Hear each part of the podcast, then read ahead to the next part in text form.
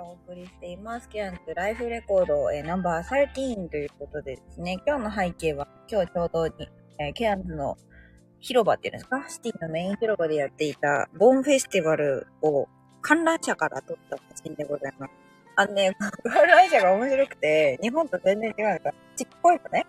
あの、リーフアイ、あ、リーフアイっていう名前で、まあ、観覧車なんですけど、ちなみにこっちだとね、観覧車はウィール、ウィール、タイヤだって呼ばれてるけど、そう。てかあの、ボランティアとしてこのボーンフェスティバルにですね、参加してまして、ラッフル、えっ、と、くじ引きだね。ラッフルをですね、売ってました。で、こっちはね、日本と物価が違うっていうのもあるんですけど、あのね、50ドルとか平気で買うのね。50ドル分まあ、あの、えっと、1枚、1枚2ドル、3枚5ドルっていう、まあ価格設定で、ただ自治体でやってるようなね、そんなこう大きいものじゃないので、っていうのもあるんですけど、そうそれをですね、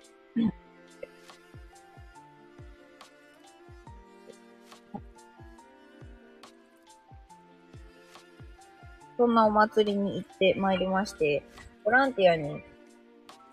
そう、まあボランティア、ボランティアなんだけど、一応なんかその中で使える3店舗どっか1箇所で好きなやつ買っていいよっていうお食事券をくれるんですよ。だからまあお手伝いしてお立ちもらってっていう、ケアンズの自治体、日本人会っていうところが主催してる盆踊りフェスティバルでございます。まあ面白いことがいろいろあるんだけど、あの、まあ、参加した感じね、思ったより日本人がちゃんと日本の料理を出してます。そう、あの、なんだろう、そんなこう、や、それは日本、日本から、なんかカレーみたいにほら、インドからやったものに、ジャパ、ジャパナイズじゃないけど、タヤンみたいなものよりは、割と本当に、ね焼き鳥なら焼き鳥だし、唐揚げなら唐揚げって感じのものをね、あの、売っておりまして、なかなか楽しみ、楽しませてもらったんですけど。で、あの、実はこのケアンズのエスプラナード、えっ、と、海岸沿いだね、にある、この観覧車ね、ランドマークにもなってるのかなってないのか知らないのに、実は乗ったことなくて。もうケアンズに1年いるんですけど、基本的にあらゆるアクティビティをスルーして1年過ごしてるのでですね、あの、今日一緒に行ったのは、あの、インスタには写真あげたんですけど、あの、アダムっていうね、あの、日本食レストランでバイトしてた頃の常連さんのおっさんと、がまあ、日本語勉強したいって言ってて、まあ、割とこう、お客さんとして接してる時に仲良くなって、まあね、あの、注文をね、カスタムすんだよ、この人たちが。だからもう、カスタムめっちゃされるから、それで覚えたの。あの、枝豆とわさびと醤油を、とご飯を最初に前菜として頼んで、そのわさび醤油をまあびちゃびちゃに枝豆にね、つけて食べるっていう、枝豆の豆全部わさび醤油の中でつけて食べるっていう、なかなかユニークな食べ方をするね、ベジタリアン寄りの思考の、まあ、カップルなのかな？だったんですけど、その、えっ、と、彼女さんの方っていうんですか？まあパートナーの方が、キラって言うんだけどね。キラが、車で4時間ぐらいのところ、ミュージックフェスやってるっていうのもあって、今日はそのアダムとね、二人で日本文化を遊ぶ会をね、してきました。彼は今、ちょうど日本語のなんかアプリで文字の勉強を始めて、ちょうど3ヶ月ぐらいで、なんか、まあただやっぱり、日本人に対して使うってなるとすごい頭が真っ白になっちゃうみたいで、あの、私も横にいたりしてね、とりあえずくださいが、あの何、まあ、丁寧なギブ、ミーみたいな感じだから、あの、物とくださいって言えば、わかるよって、だから水くださいとかでもわかるよとかって言って教えたりしてたんですけど、あのね、この辺は本当にね、同じよ。あの、日本人が外国人と喋ろうとするときに最初緊張のあまりパニクるのと本当一緒で、もうわかんなかったらどうしようとか、通じなかったらどうしよう、はって言われたらどうしようとかね。この辺でもう本当に同じことをね、その、私がインスタに写真あげてますけど、一緒に撮ったね、写真撮ったアダムっておっさんがですね、結構いかついんですよ。もう写真見てください。この、このいかついおっさんがね、もうあの、眉毛をへの字にしてですね、もうなんか日本人と喋るの、きっと日の虫がどっか行ってんだよ、みたいな。で、まあ、特にほら、お店ケアンズなので、ゴーニッタゴーニッタぐらいじゃないですけど、その日本人のスタッフの人たちも、英語で、もちろんね、その、アダムが、バリバリにね、ね、ね英語圏の人のためをしているから、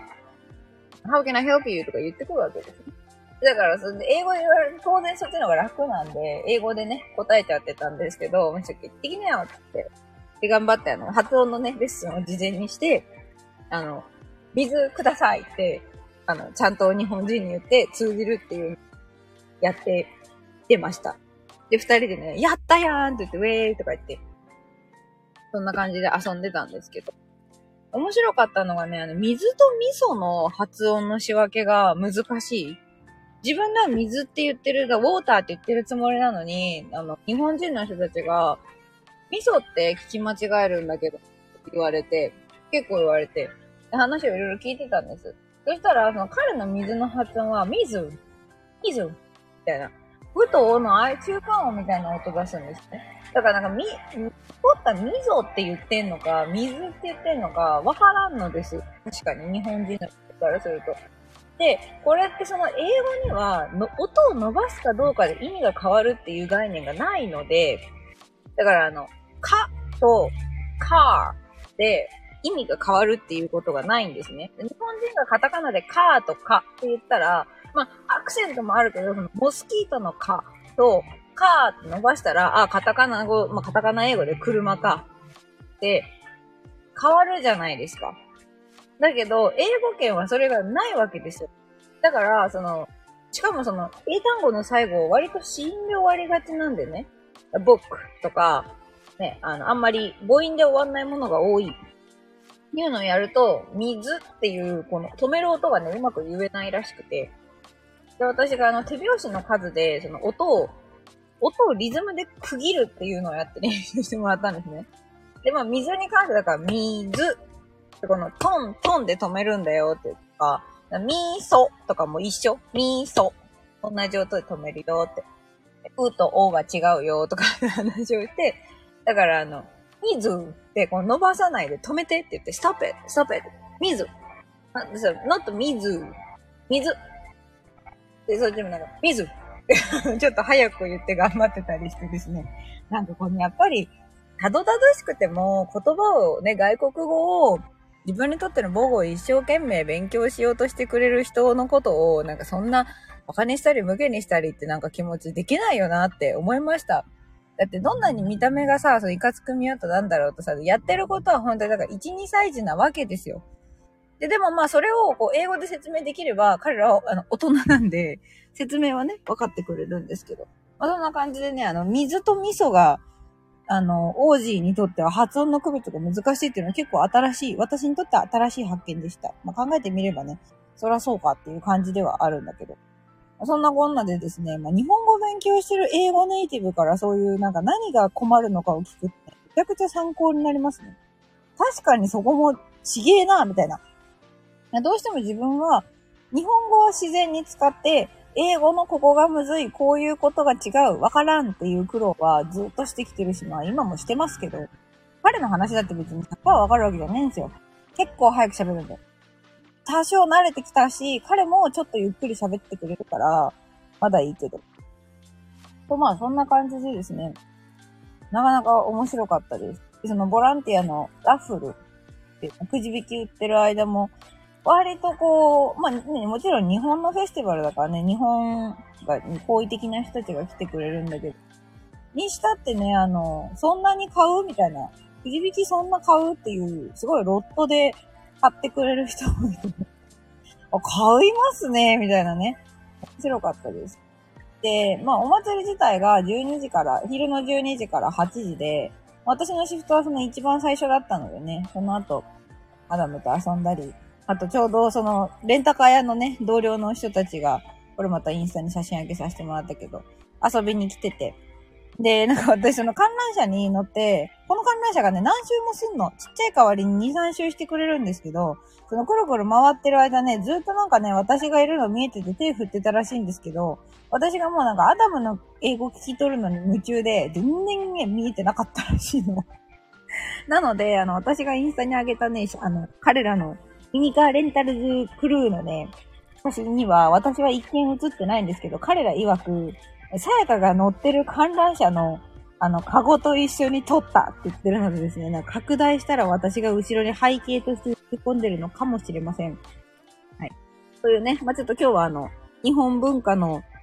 こっちでのね、日本文化を、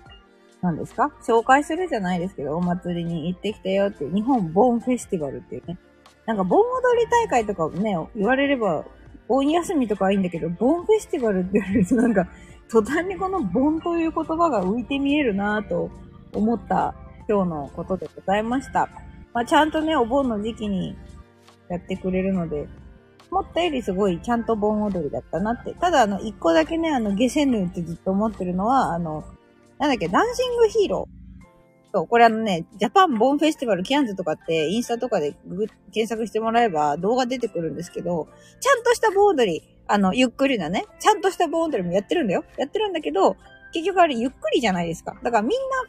みんなフォローというかみんなついて一緒に踊れるし自由参加だからできんだけど、結局盛り上がるのは、その、アップテンポなね、ダンシングヒーローだから、ずっとね、その毎回毎回あるフリーダンスタイムみたいな2時間おきとかのたびにね、ダンシングヒーロー流れるんだって。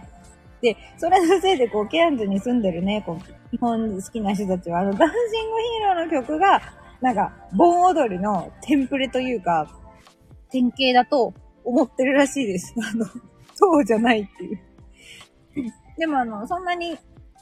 その日本の盆踊りとか日本文化にそこまで明るくなかったあのレンタカーのクルーはですね、あのダンシングヒーローを聞いて、なんか、アバでしょって。なんか日本版アバだよねって言って。で、あの、まあ、そう、多分ちょうど同じ年代の、ダンシングヒーローが影響を受けた元のチーム、グループとかなんだと思うんですけど、のを言ってきて、あ、そうそうそう、みたいな。音楽の、音楽のジャンルで言うとそこから撮ってるから、これはボンダンスじゃないからねって、あの、その彼らにはちゃんと念をしておきました。はい。まあ、ということでですね、今日はあの、ジャパンボンフェスティバルに、久しぶりにこう社交的な場に行ってですね、ボランティアなるものをしてきましたよという報告と、英語を学ん、日本語を学んでる外国人おもろいでというね、お話でございました。はい、それではまたどこかでお会いしましょう。Thank you for listening. Have a good night. バイバイ。